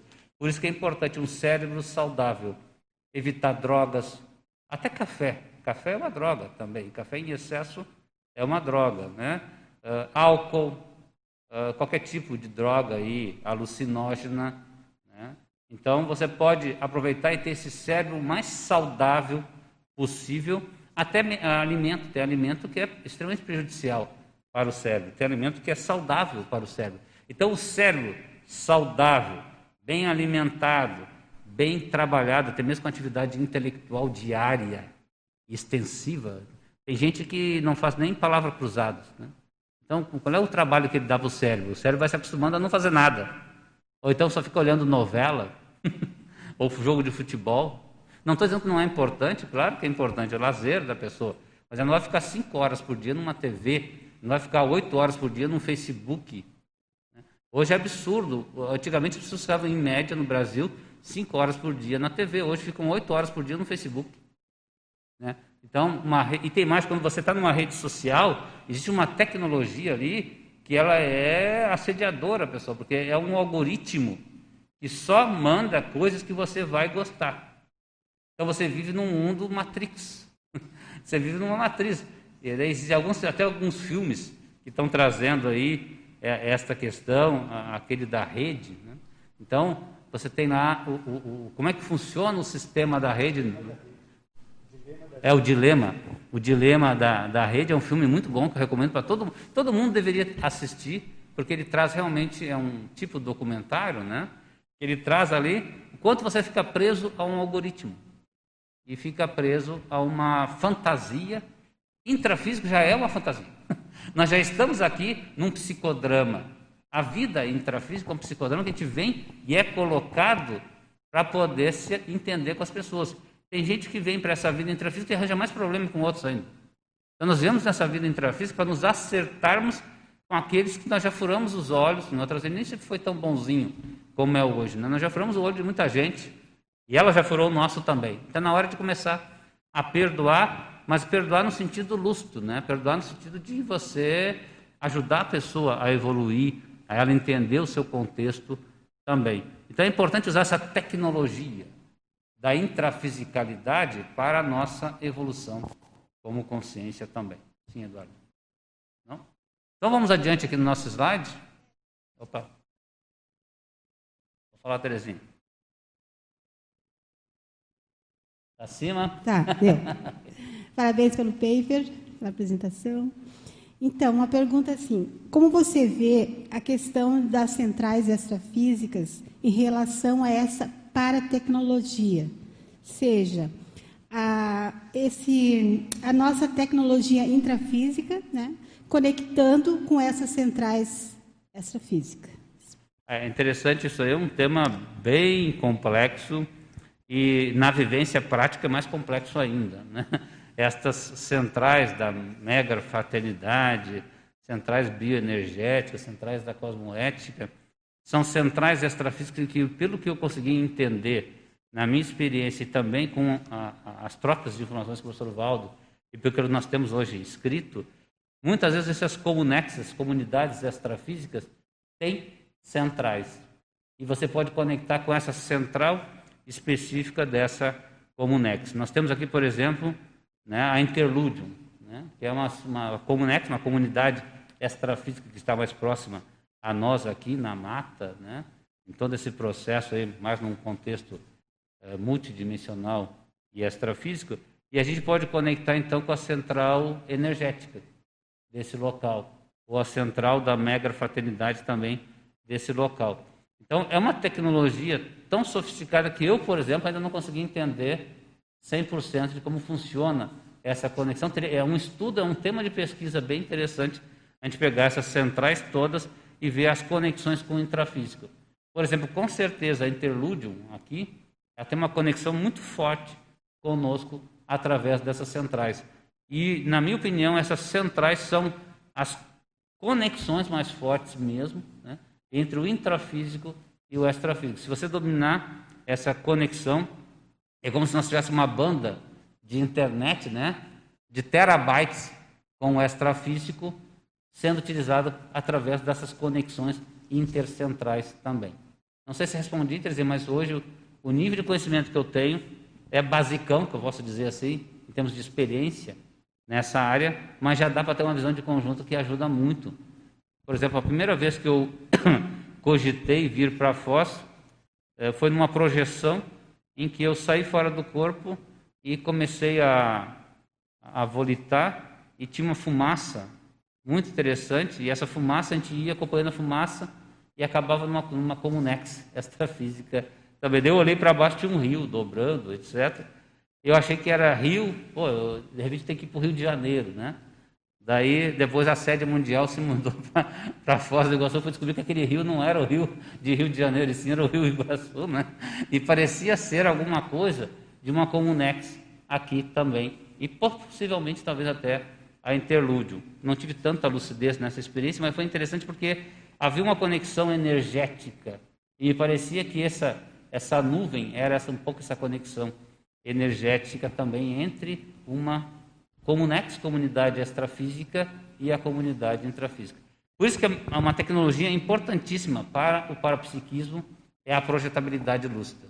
Se você dominar a projetabilidade lúcida e não só sair do corpo com lucidez e tentar voltar com lucidez, mas a rememoração também é importante. Porque você vai pegando, anotando isso tudo e vai entendendo os contextos lógicos. Porque eu, na hora que tive a projeção, achei, pô, deve ser, ah, acho que é interessante ir para o Rio de Janeiro, né? Então, daí fui ver, não, não era. Eu tinha interpretado eh, equivocadamente aquela minha experiência, mas eu guardei ela, deixei registrada e pude depois eh, trabalhar mais fortemente. Então, por isso que eu digo que essas centrais são eh, elementos de pesquisa de, de uma paratecnologia de ponta. Se a gente tiver que estudar uma coisa de ponta, as centrais extrafísicas são uma temática muito boa e as comunexes avançadas também. Quem se interessar em estudar comunex avançada é um tema de pesquisa paratecnológico de ponta, extremamente de ponta também. Você falou um pouquinho sobre a questão dos campos, né? Do ECP2 que você participa, né? Que tu é voluntário. E você teve alguma percepção já durante esses campos, assim, dessa conexão aqui? Sim, algumas maiores, outras menores, né? Mas conexão, às vezes, até com a comunidade do local. Por exemplo, lá na Argentina, já fui a vários ECP2 na Argentina. E você vê, por exemplo, lá na região de Buenos Aires, ali, existe uma comunex, uma necessidade de reurbanização muito forte. Então, lá a gente percebe que o ECP2 ele ajuda muito nessa reurbanização dessa comunex, que eu percebi mais ou menos por lá, e que lá a dificuldade de trazer uma pessoa para um curso da Conscienciologia ela é 50 vezes maior do que aqui no Brasil, que a coisa já está um pouco mais, mesmo com todos os problemas do Brasil, já está um pouco mais aberto para a pessoa poder chegar nessas ideias de ponta da conscienciologia também. Então, de acordo com o local onde é o SCP-2, a gente percebe que ele faz essa reurbanização extrafísica. No nosso primeiro, lá em Manaus também, foi um SCP-2 de muita reurbanização, porque tem toda a floresta amazônica, tem todo o contexto lá da reurbanização local. Então, o SCP-2 é um curso sensacional em termos de sinalética. Eu até brinco que o CCP2 é um sinaletódromo. Né? Você entra naquele campo, é um campo interdimensional. É um campo que te facilita a conexão com o extrafísico e ajuda nessas conexões também com as comunex. Ok? Adélio, posso comentar uma, claro, uma questão só sobre essa, esse problema da, das centrais e das comunex, né? Queria fazer um paralelo a, da paratecnologia com a tecnologia. Então, quando você tem um equipamento muito avançado, por exemplo, um computador lá de última geração, para você conseguir usar o equipamento, você tem que se qualificar. Tem que aprender a usar, às vezes tem que aprender alguma noção de programação para poder acessar esse computador. Do, da mesma forma, a central extrafísica é um, um, conceito avançado, né? Eu acho, você falou muito bem aí, a gente, os nossos, nossas experiências ainda são muito na superfície arranhando essa questão da central, mas a forma de você acessar e chegar a acessar isso, primeiro é você se qualificando como usuário da central. Então você tem que melhorar lá os seus traços, as suas qualidades, as suas características e até a sua condição de mini peça, né, para que você consiga acessar a central extrafísica. Uma coisa que o professor Valdo sempre comentava e a gente percebe também até na TENEPS, às vezes o acesso à central extrafísica não é direto por você, né? Às vezes o acesso é através do amparador. Então o problema não é você ficar buscando e catando a central extrafísica. O problema é você ter boa conexão com o seu amparador, aquele trabalho de assistência que você está fazendo ter uma demanda maior do que o normal, que extrapola né, a sua própria condição individual, vai para uma coisa mais grupal e aí cria uma necessidade de um aporte de energia, por exemplo. Essa necessidade de aporte de energia é justamente o link para acessar a central. E o acesso da central não é via central, às vezes é via um amparador. Às vezes o amparador é que tem o link com a central. O professor Valdo sempre perguntava assim: Ah, você quer acessar uma central extrafísica? Eu te pergunto o seguinte: você tem um amparador que acessa a central extrafísica antes de saber se você acessa. Então, a primeira é qualificação sua assistencial para criar uma demanda. Essa demanda te abre um monte de caminhos para que o seu trabalho seja maior do que a sua capacidade pessoal. Aí é que você entra na central, entra na Comunex e entra no evoluciólogo depois. E até reforçando a pergunta que a Isa tinha feito ali de resgate, os resgates extrafísicos, a grande maioria são feitos com o apoio do amparador. E é quase às vezes impraticável você fazer um resgate, uma assistência extrafísica sem ter um amparador de função que possa te orientar nesse sentido. Então, a mesma coisa com as centrais, é a conexão com os amparadores, te conectam com a, as centrais. E tem mais, e como é que você conecta com os amparadores? A pessoa pergunta também, o professor Waldo sempre falou, né? Como é que eu chego nos amparadores? Vá no assistido. então, se você tiver a conexão com o assistido, você tem conexão com os amparadores. Porque o que é mais importante? É assistência. E, na real, na evolução, pessoal, a única coisa que existe na evolução é assistência. Evoluciologia e interassistenciologia é a mesma coisa. Você só evolui se você assistir. E assistir já é ser assistido. Por isso que é interassistência. Você está assistindo, você já é assistido. Então não tem nada de graça aí. Você não está prestando serviço gratuito para ninguém. Né? Você está prestando um grande serviço para você mesmo quando você ajuda o outro. Você ajuda, você já é ajudado automaticamente. Esse, essa é a grande lógica tecnológica multidimensional, é assistência.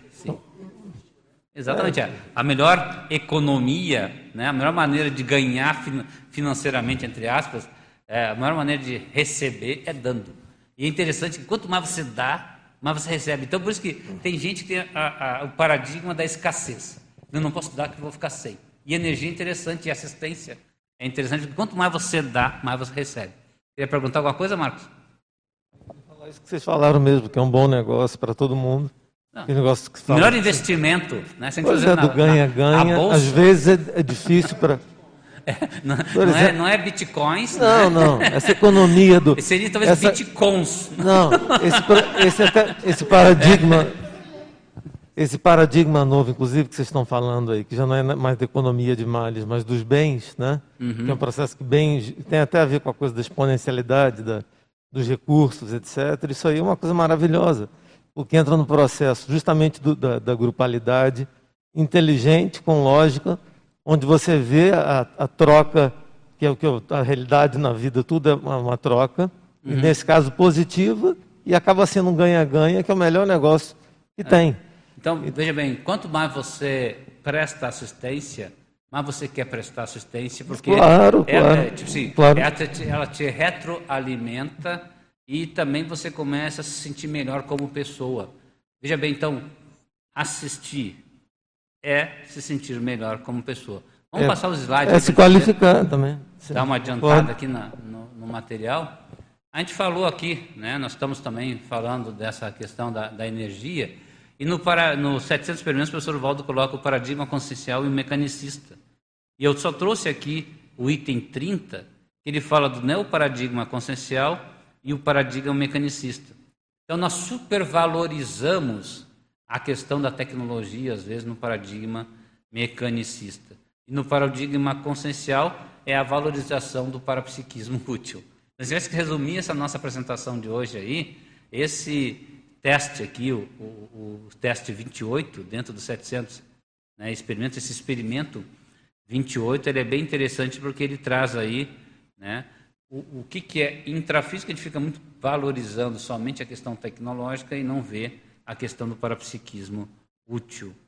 Então, a pergunta ali é: estão claras as evoluções do paradigma consciencial, quando você analisa essa dicotomia, essa diferença entre ambos também? E aqui nós temos a questão da vítima síndrome de Swedenborg. É interessante esse teste, esse experimento 373 também, e muitas das pessoas saem daquela questão tecnológica braba, intrafísica, e vai para a religiosa pura. Então, o, a síndrome de Swedenborg, o Swedenborg, ele foi um grande engenheiro, que leu todos os livros da sua, da sua época, um cara super inteligente, e ele o professor Waldo tinha contato com ele bastante forte, era amparador, inclusive, do Swedenborg, e se materializou para o Swedenborg uma época. Né? Só que o Swedenborg saiu daquela questão muito física, intrafísica, a ideia ali que ele tivesse mais parapsiquismo, e ele, ao invés de achar que era o, amparador dele, achou que era Jesus Cristo, né? e acabou montando uma religião. Então ele saiu de uma coisa muito intrafísica e técnica, e foi direto para uma coisa somente de religare a uma entidade maior e de credulidade ao invés de cientificidade dentro do processo. Então, gente não pode também cair nessa questão da síndrome de Swedenborg quando começa a estudar as questões multidimensionais. E uma outra questão é a técnica da evitação do mega trafar pessoal. O, aqui no caso, ele traz também o tecnicista. Então, um engenheiro de 30 anos, cuja intelectualidade supervalorizada se oxidou na tecnologia efêmera, monopolizando-lhe o temperamento contra a soltura né, do lado humanístico. Então, sem priorizações maiores, ainda engavetado projetos libertários, e, e, e, isso estorva a expansão da autoinventividade. Na real, a maior inventividade, resumindo isso aqui, é você pensar multidimensionalmente. Então, eu quero pensar numa inventividade. Pense multidimensionalmente, pense na interassistência. A pouca visão de conjunto ainda deixa a inventividade, por maior que seja, presa nas questões intrafísicas. Daí vem o teste da autoconfiança também, que é outro teste interessante. E daí a pergunta-chave em cima disso é: você tem a maioria desses traços de segurança pessoal? Você respondeu sim a quantos quesitos? Daí ele traz que a tecnologia pode aprofundar a rollbacks de qualquer um. Que eu estou trazendo isso aí, pessoal? Porque a gente traz que tecnologia é uma coisa boa, mas quando você não fica preso no contexto somente intrafísico, né? É, é, você não pode se aprofundar e afundar nessa tecnologia. Tem que aprofundar e ampliar a sua visão de conjunto aí dentro desse contexto também. Enfim, a gente traz várias questões de tecnologia aí, como a gente já comentou algumas, eu acho já podemos pular, até na questão de anti-ansiosismologia. A gente percebe que o pessoal ligado à tecnologia, ainda mais TI, tecnologia da informação, o cara está sentado contigo conversando e está com o pé inquieto, né? Então a gente vê que a pessoa está inquieta. O, ansioso é aquele que já quer ir para o futuro. Ele já quer ir para o próximo passo. Então ele está ouvindo você ali vai estar tá pensando, pô, daí quando é que esse cara passa para o próximo capítulo? Né? Não, ou então que horas vem a merenda, né? Eu fico com meus alunos que já estão esperando o recreio, né? É que a gente falava lá da época de escola, né? já estão esperando o intervalo para a merenda, que não está nem te ouvindo. Você está falando ali, o cara está pensando no, na, no, onde é que ele vai comprar o lanche dele, né? Então, ansiosismo é uma coisa que acompanha muitas vezes quem está envolvido com tecnologia, tanto engenheiro quanto tecnólogo em geral, né? E tem uma técnica que ele traz também ali da anti-insoniologia.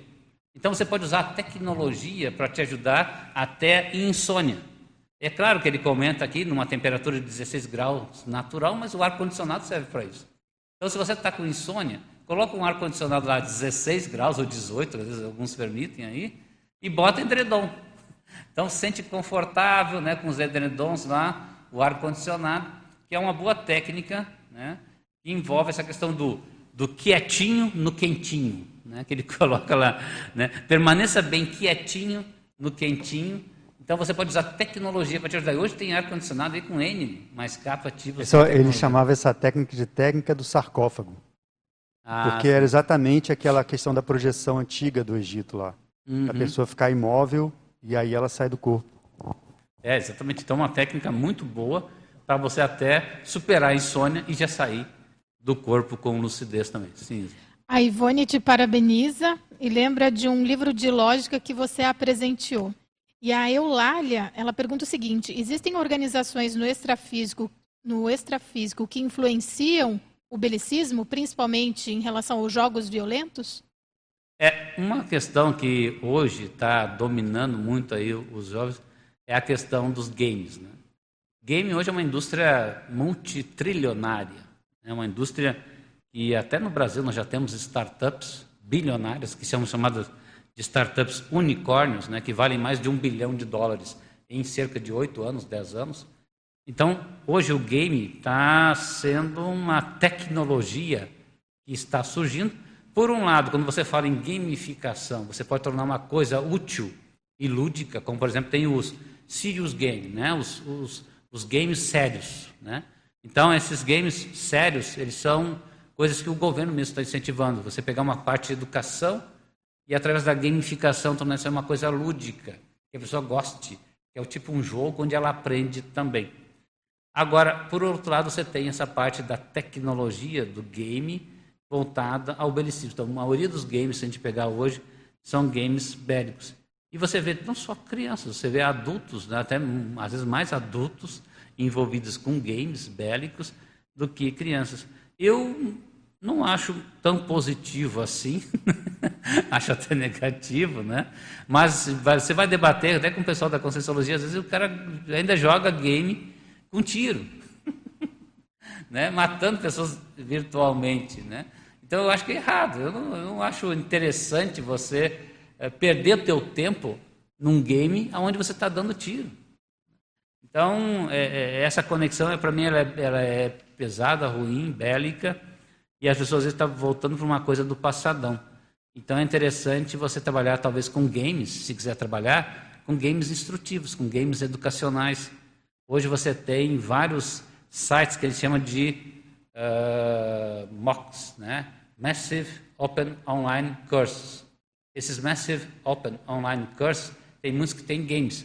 A Khan Academy, por exemplo, a Khan Academy, ela é para ensinar ciências, e começou com o ensino da da matemática 100% gratuito. O pai pode ser o tutor do filho, uma interação positiva, lúdica, de um game, onde o filho aprende matemática através de uma coisa totalmente gratuita na internet. É uma tecnologia bem interessante. O Bill Gates fala, né, de, de, de boca cheia, que os filhos dele estudaram na Khan Academy. Então, o cara tinha dinheiro para estudar onde quisesse, mas estudou numa coisa de graça, que era a Khan Academy, devido à questão da facilidade da interação devido à gamificação também. Então veja bem, uma tecnologia que é a gamificação, podendo ser utilizado para o bem ou sendo utilizado para uma coisa do nosso passadão bélico ainda. Né? Não sei se respondi, mas essa é a grande analogia que a gente pode fazer em cima disso. Vamos adiante aqui então, nos nossos slides. Então esse livro também aí traz um pouco das patologias que nós temos com a questão da tecnologia, futuro? Né? Os efeitos da poluição eletromagnética sobre a saúde. Então, nós temos os PEMs, né? poluição eletromagnética, e a saúde acaba sendo in, in, atingida por isso. Já existem estudos dos celulares, dispositivos vestíveis, então hoje está sendo cada vez mais normal você utilizar esses dispositivos vestíveis. Isso aqui é uma Smart Band, ela tem um nível de transmissão né, eletromagnética, por exemplo, eu, como não tenho problemas com isso, posso utilizá-la 24 horas. Mas tem gente, por exemplo, que vai usar uma Smart Band dessa e o cara não aguenta nem energia de uma Smart Band dessa. O celular, é um, o celular tem eletromagnetismo também. Por isso que não é interessante você estar duas horas por dia com o celular no ouvido. Né? E nem no bolso também. Né? Tem que cuidar muito que a gente entra com o celular no bolso, antes pelo menos com a parte que é mais protegida em direção ao teu corpo, pode diferenciar. E tem algumas proteções também que você pode colocar que facilitam nesse sentido o eletromagnetismo. Agora também não dá para exagerar, né? Tem gente que realmente tem mais sensibilidade, tem gente que tem menos. Então, a questão do eletromagnetismo vale a pena você prevenir, não exagerar em nada. A gente trouxe aqui algumas reportagens também, né? Pessoas sensíveis a ondas eletromagnéticas fogem de celulares e Wi-Fi. Tem gente que é tão sensível que ela tem que viver numa gaiola Faraday. Ela acaba tendo uma gaiola que protege ela do eletromagnetismo para poder sobreviver. E qual é o problema que nós temos? O 5G não é que vai matar centenas de passarinhos, que as pesquisas que vêm que são fake news, né? O, o, o 5G realmente ele tem uma frequência maior. Você sai de frequências de 2.5 GB, 5 GB, para frequências de 10, 30, 40, 50 giga. Né? E como é maior a frequência da onda eletromagnética, você tem uma distância menor, e por ter uma distância menor, você precisa ter mais, mais torres de emissão de eletromagnetismo próximo a você, e tem mais próximo à Terra também. Então, as ondas de menor frequência são mais. As, as torres são mais, baixas, mais altas, e as de maior frequência, as torres são mais baixas, para poder atingir melhor também uh, uh, o seu público-alvo. Então, eu diria, eu não moraria do lado de uma torre de transmissão de celular, por exemplo. Se, se alguém me oferecesse um apartamento para comprar ou para morar a, a, próximo a uma torre, em edifício, por exemplo, eu já vi que onde é que eles colocam as torres? Em cima. Então, se você vai para um hotel, eu prefiro ficar em andares mais baixos do que o último andar, onde a torre está em cima de mim, às vezes. então, a questão de usar a lógica e o discernimento nessa questão do eletromagnetismo também. Na hora de dormir, por exemplo, não dormir entre muitos equipamentos eletrônicos. O professor Waldo sempre falou né, que aquele processo eletromagnético entre os equipamentos pode ficar no teu cérebro também. Então você, na hora de dormir, tira todos os eletrônicos, desliga ali, deixa tranquilo. Eu, que eu faço? Eu tenho uma tomadinha que eu só aperto, desliga tudo que está aí em volta, daí eu minimizo o impacto. É prevenção, a gente não sabe exatamente como é que é essa influência, mas que ela atrapalha, atrapalha o teu parapsiquismo também, mas tem maior ou menor influência de acordo com a percepção da pessoa, né?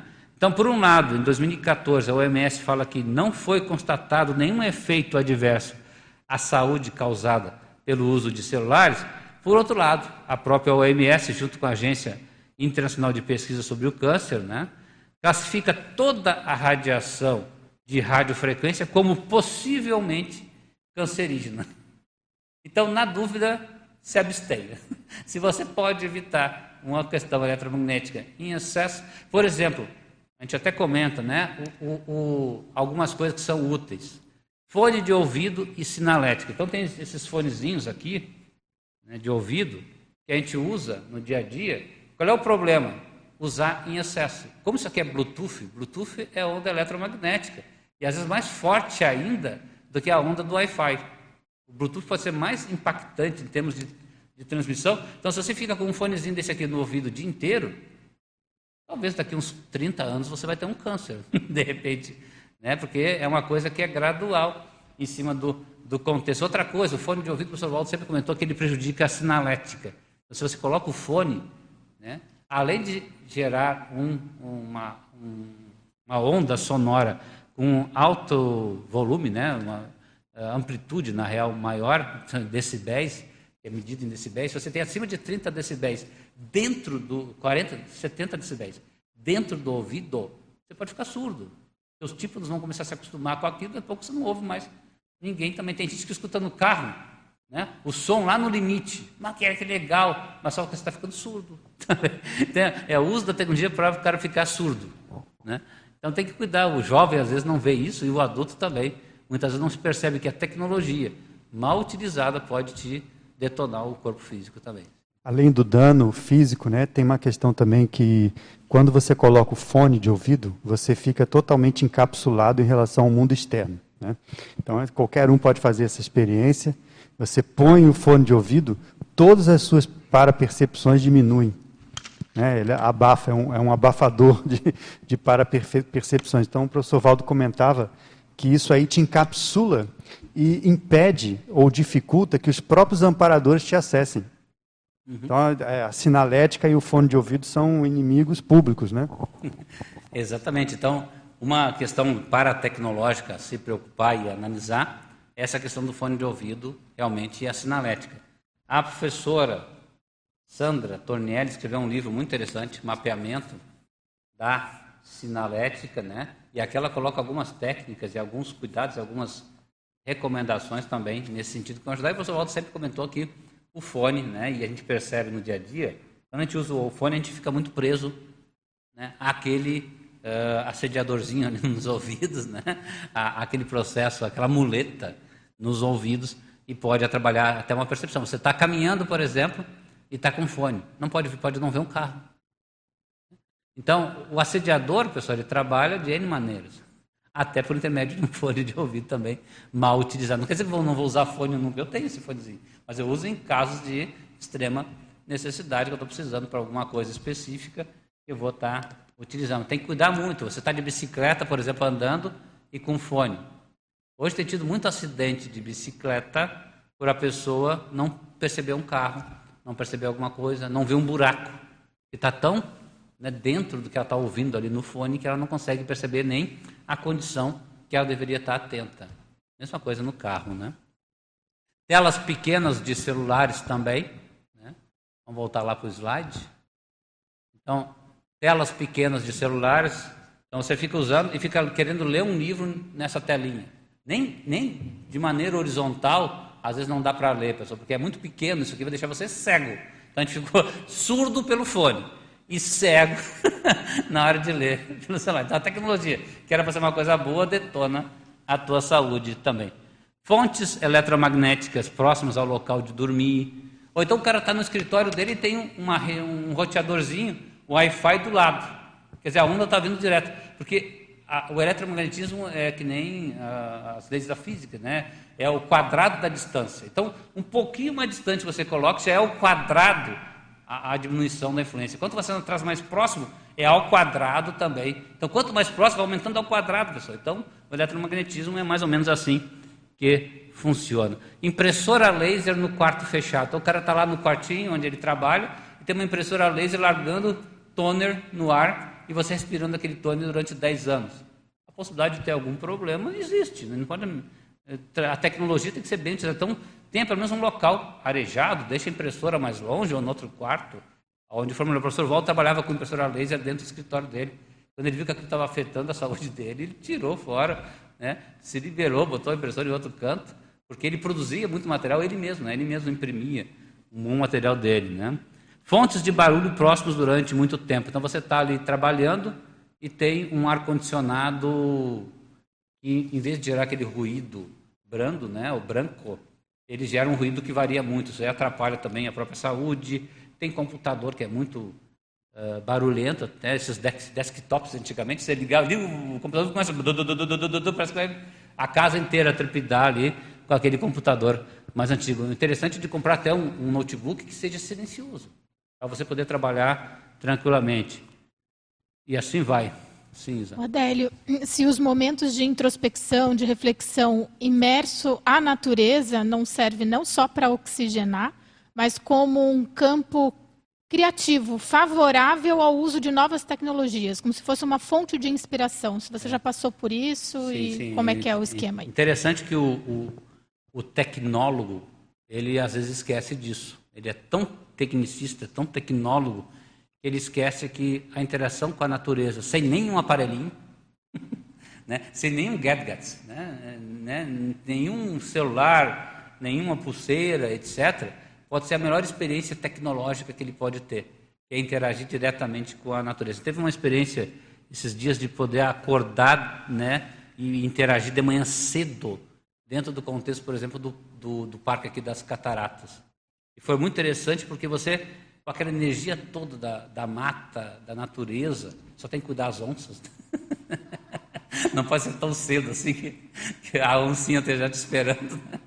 Então, você está ali curtindo a natureza, mas cuidando da onça, né? para ver se ela está por perto ou não ali. Mas é interessante porque você a perceber a energia da, da, da flora e da fauna. Mas daí deixa tudo, deixa celular, deixa smartwatch, deixa tudo interage diretamente com a natureza. Isso é uma experiência muito boa. Pô, e pensa na energia de umas cataratas da vida. É aquela energiona toda, você interagir com aquele processo e as pessoas às vezes ficam tão vidradas em filmar, né? Vem aqui para ver as cataratas, fica lá filmando, tirando foto de todas essas coisas. Tá, mas você percebeu as energias? Ah, energia de quem? é, deixa eu olhar na foto para ver se percebe as energias ali, né? Então a pessoa, em vez de curtir o aqui e agora multidimensional, ela fica presa ao gado turístico, que a gente chama, né? Às vezes a pessoa vai visitar um local, ela só, tem que, só quer tirar foto. E hoje, como está tão barato tirar foto, ela tira foto de tudo, né? Todos filmando. Então a pessoa, em vez de olhar para a natureza, ela fica olhando para o celular. Né? Então, fulano, você não vai olhar para a natureza, mas não dá para perder tempo, né? Eu não, não posso perder tempo olhando para a natureza. Tem que, tem que gravar tudo, né? Tem que tirar foto e mandar no Face, né? No, no, no Insta, né? Para a galera. Então, é, é aquele negócio do, do parecer ser, ser mais importante do que ser e sentir o aqui e agora multidimensional. Respondi a Isa? Uma outra questão, pessoal, que a gente pode trazer em termos de tecnologia são esses aplicativos. Então, nós temos hoje o IPC desenvolveu um aplicativo bem interessante, uma app, que a gente fala. Né? Primeiro, um amigo às vezes vem falar de app para cá, app para lá, mas app é o quê, meu? App de app, de aplicativo. Então, nós temos uma app do EV hoje, do IIPC, que ela é bem interessante, você pode ali monitorar né, o teu estado vibracional. Então, se você deseja adquirir algo que sirva para tudo, adquira o domínio energético e dedique-se a interassistencialidade fraterna. Valdo Vieira, Lexo de Ortopensatas, página 195. Isso aí é um, uma frase que eles colocaram no aplicativo também. E é bem legal, vocês podem baixar e instalar, é, funciona bem, você marca ali os teus EVs, ajuda a pessoa como uma muletinha inicial até a pessoa dominar o estado profissional. Existem várias outras apps também, né, que foram desenvolvidas por pessoas físicas, às vezes voluntários ou não voluntários, mas é da própria pessoa, né? Então tem um energossômetro que um rapaz desenvolveu, o sinanelticógrafo, o traforógrafo, né? Ah, e, e, o conscienciômetro também. Mas são coisas desenvolvidas por pessoas que têm os seus as coisas positivas e negativas, né? Porque às vezes a pessoa não aplicou bem a técnica na hora de desenvolver a app também, ou às vezes a app fica ultrapassada ou tem um, um bug que, é, que a pessoa não tem tempo de consertar. Então, com o tempo, será muito bom que as nossas ICs começarem a ter mais tempo e mais dedicação em termos tecnológicos para desenvolver novas apps que possam ajudar. Mas uma tecnologia bem interessante para trabalhar com o parapsiquismo e com a inventividade são os mapas mentais e os brainstormings. Né? Então, esses mapas mentais, esses brainstormings ajudam muito nesse sentido.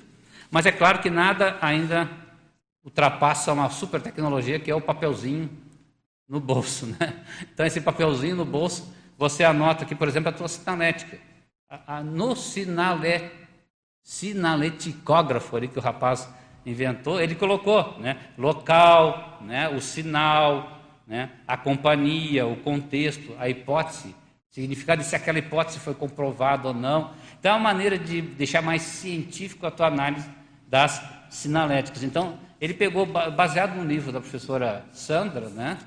que se baseou em vários contextos da conscienciologia, ele desenvolveu uma app que um papelzinho no bolso também resolve. Né? Depois você pega no final do dia ou no final da semana, se não teve tanta sinalética assim, passa para o computador e isso vai te ajudar a ter um teu mapa de sinalética. O que é sinalética? É a conexão intrafísica e extrafísica, através das percepções somáticas de conexões bioenergéticas extrafísicas. Sim, pois é, Adélio, queria que você comentasse então em cima disso, é, essa relação de tanta variedade e possibilidade de tecnologia hoje em dia, e a melhor forma de escrita de registro ainda é o papel e a caneta, que o Valdo comentava.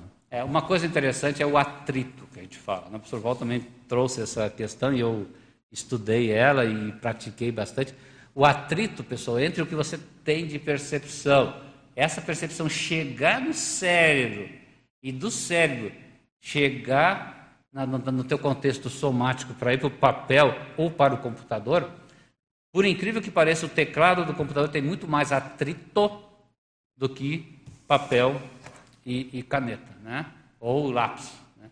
Então, papel e caneta ainda é a melhor maneira de você diminuir esse atrito e diminuir essa dificuldade entre trazer do tácito, que está na tua cabeça, para o explícito no papel. E uma maneira interessante também, que eu já comentei aqui, é de gravar. Que às vezes você grava uma hora, pessoal, dá trocentas páginas de coisa escrita, uma coisa que você gravou durante uma hora falando. E já tem software também, só aproveitando, Eduardo, que pode pegar essa transcrição gravada e trazer alguma coisa para a transcrição física também.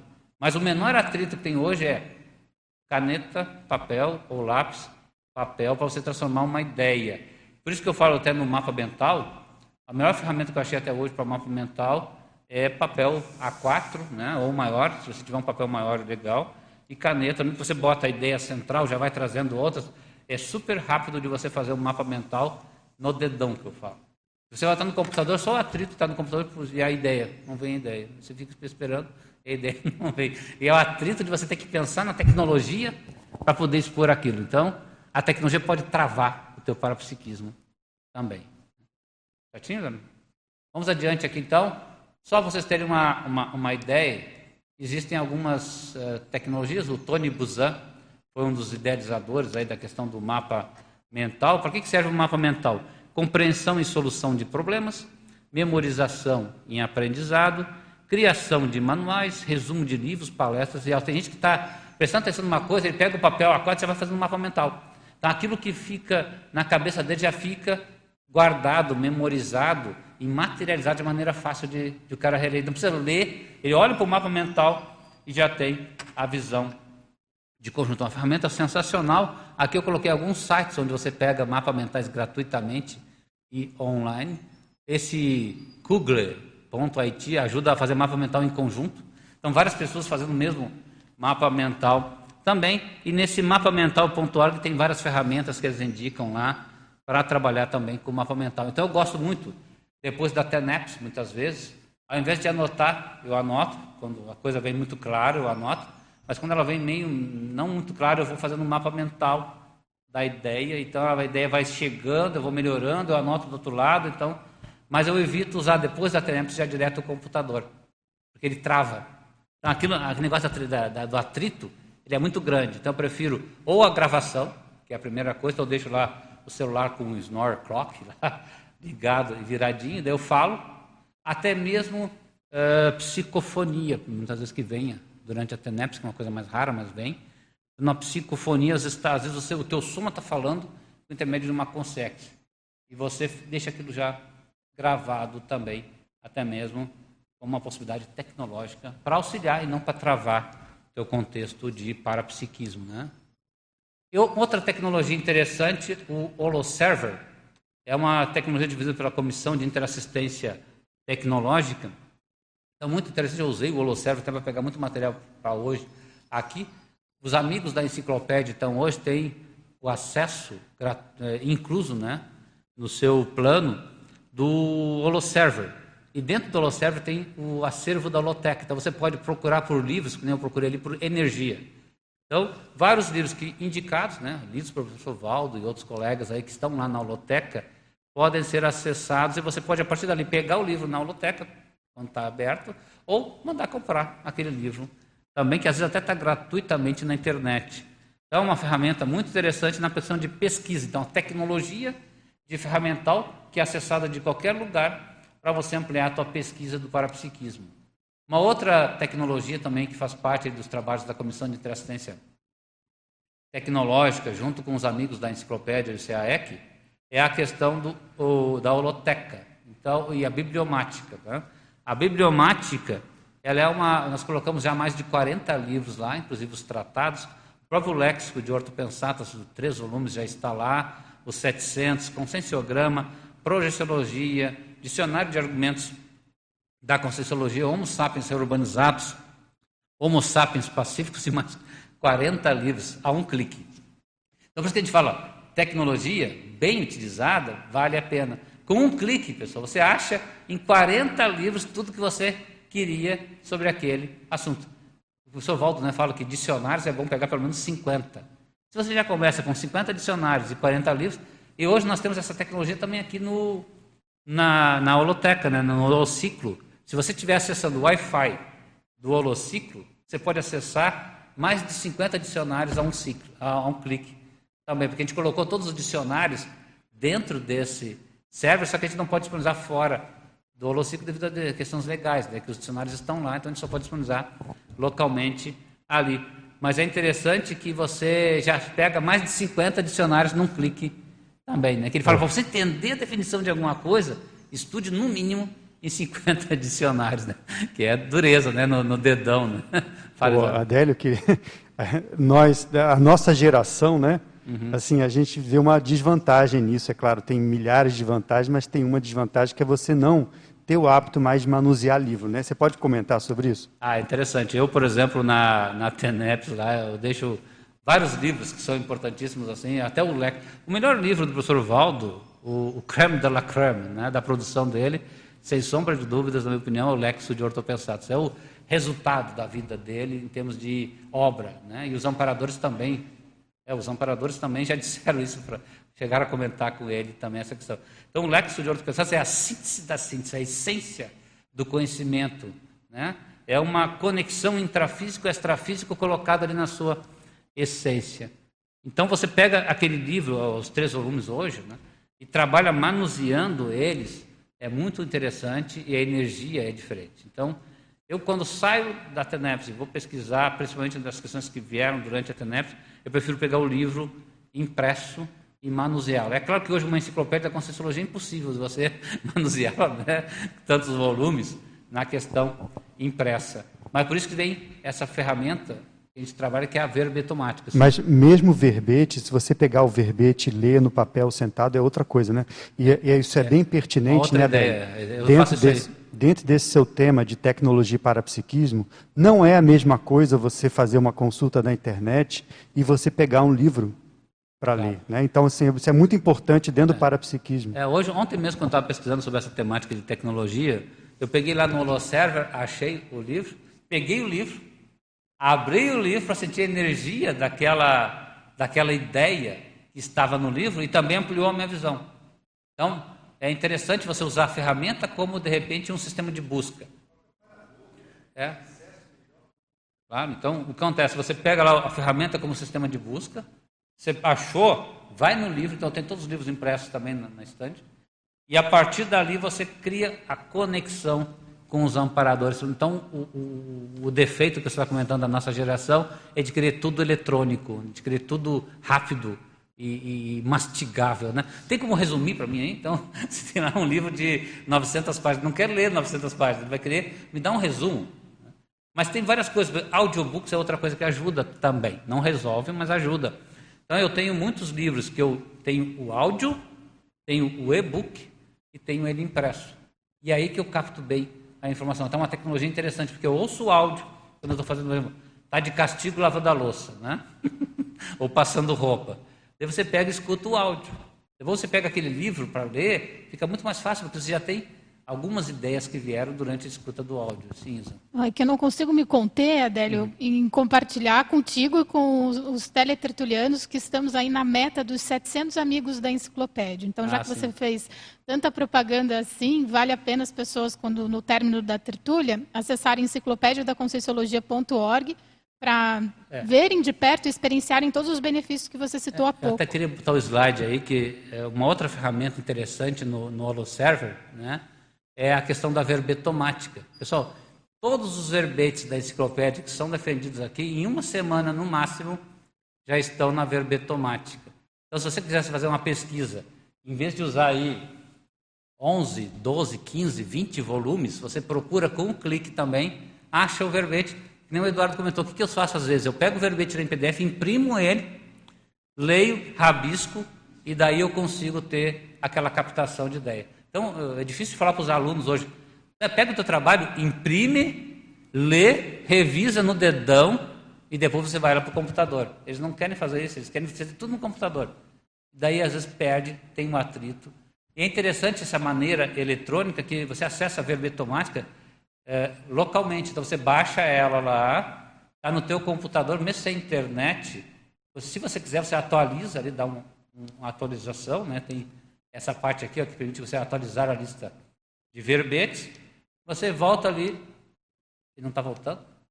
Vai para frente. Ah, foi. Opa. Tá. Então você aí, ó, você acessa, tem embaixo a dica, só que só tem aquele parágrafo. Então, se você quiser aprofundar, abre o verbete em PDF, você pode mandar gerar verbetes em Excel. Essa ferramenta, pessoal, é sensacional. Eu sou né, é, um, feroz defensor da verbetomática, porque é interessante que a enciclosapis ela começou já com a verbetomática.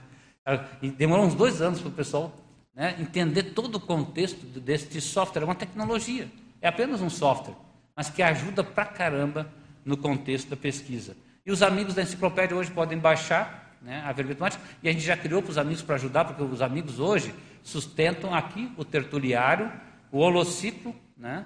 a holoteca também. E toda essa produção gratuita que a gente faz, ela é produzida e, e sustentada pelos amigos. Então, hoje a CIT, a Comissão de Inteligência Tecnológica, tem trabalhado muito fortemente em ajudar os amigos, porque sustenta todo esse processo que nós temos a tertúlia, a gravação, o envio para todo mundo, né? Aqui nós temos também a everbetomática, daí se o cara não tem ela localmente, ele acessa pelo celular ou pelo computador direto pela internet. Né? Enfim, nós temos diversas outras tecnologias, como por exemplo smartphones, que eu já comentei que pode ajudar no contexto de apoio do parapsiquismo, smartwatches, esse smartwatch, aqui, essa smartband que eu uso, ela tem até oximetria. Então você aperta aqui e você vê se o teu nível de oxigênio está adequado, não agora para Covid, né? por isso que eu comprei essa aqui, né? Para Covid, você saber que teu nível de oximetria está mais baixo do que 90 ou 85 já começa a ser crítico. Então você pode ir checando aqui, porque a oximetria você não percebe às vezes. Mas você está com, com, com, baixos níveis de oxigênio no sangue. Né? E tem glicosímetros, para quem tem problema também de glicose, já tem glicosímetro não invasivo. Nós estamos agora com uma produção é, dentro de uma parceria lá na Unila, que é gerarmos um glicosímetro brasileiro não invasivo também. Enfim, várias tecnologias que podem ajudar nesse sentido também. Então, o que nós tínhamos para passar para vocês era isso aí, né? em termos da, das questões aí da tecnologia e do parapsiquismo, esperamos que tenhamos provocado, pelo menos todos, nessas questões. Tem muito mais coisa, a gente não pode botar nem metade do que a gente tem de material em cima disso, o tempo era pouco, mas chamamos todos aí e pedimos que entrem em contato, então, com a gente, com a CIT, cit.unicim.org aí, ou comigo mesmo, adéliocontra.yahoo.com com o BR para a gente trocar ideias em cima dessas questões da tecnologia, bem utilizada dentro do possível para as questões parapsíquicas também. Professor Adélio, nós somos profundamente gratos por esse banho de loja no que diz respeito à energia teática do bom uso da tecnologia em sinergia com o parapsiquismo. E para os teletertulianos que desejarem aprofundar essa pesquisa, vale como uma sugestão o verbete A Tertúlia Matinal, também de autoria do professor Adélio, intitulada como Interassistência Tecnológica. E também, para ampliar ainda mais esse conteúdo pesquisístico, o verbete Para Tecnologia da Percepção, de autoria do professor Valdo Vieira. Tivemos na tertúlia matinal de hoje 118 teletertulianos e 520 acessos. Excelentes reflexões aí a todos e todas, uma ótima semana e até a próxima tertúlia matinal. Obrigado.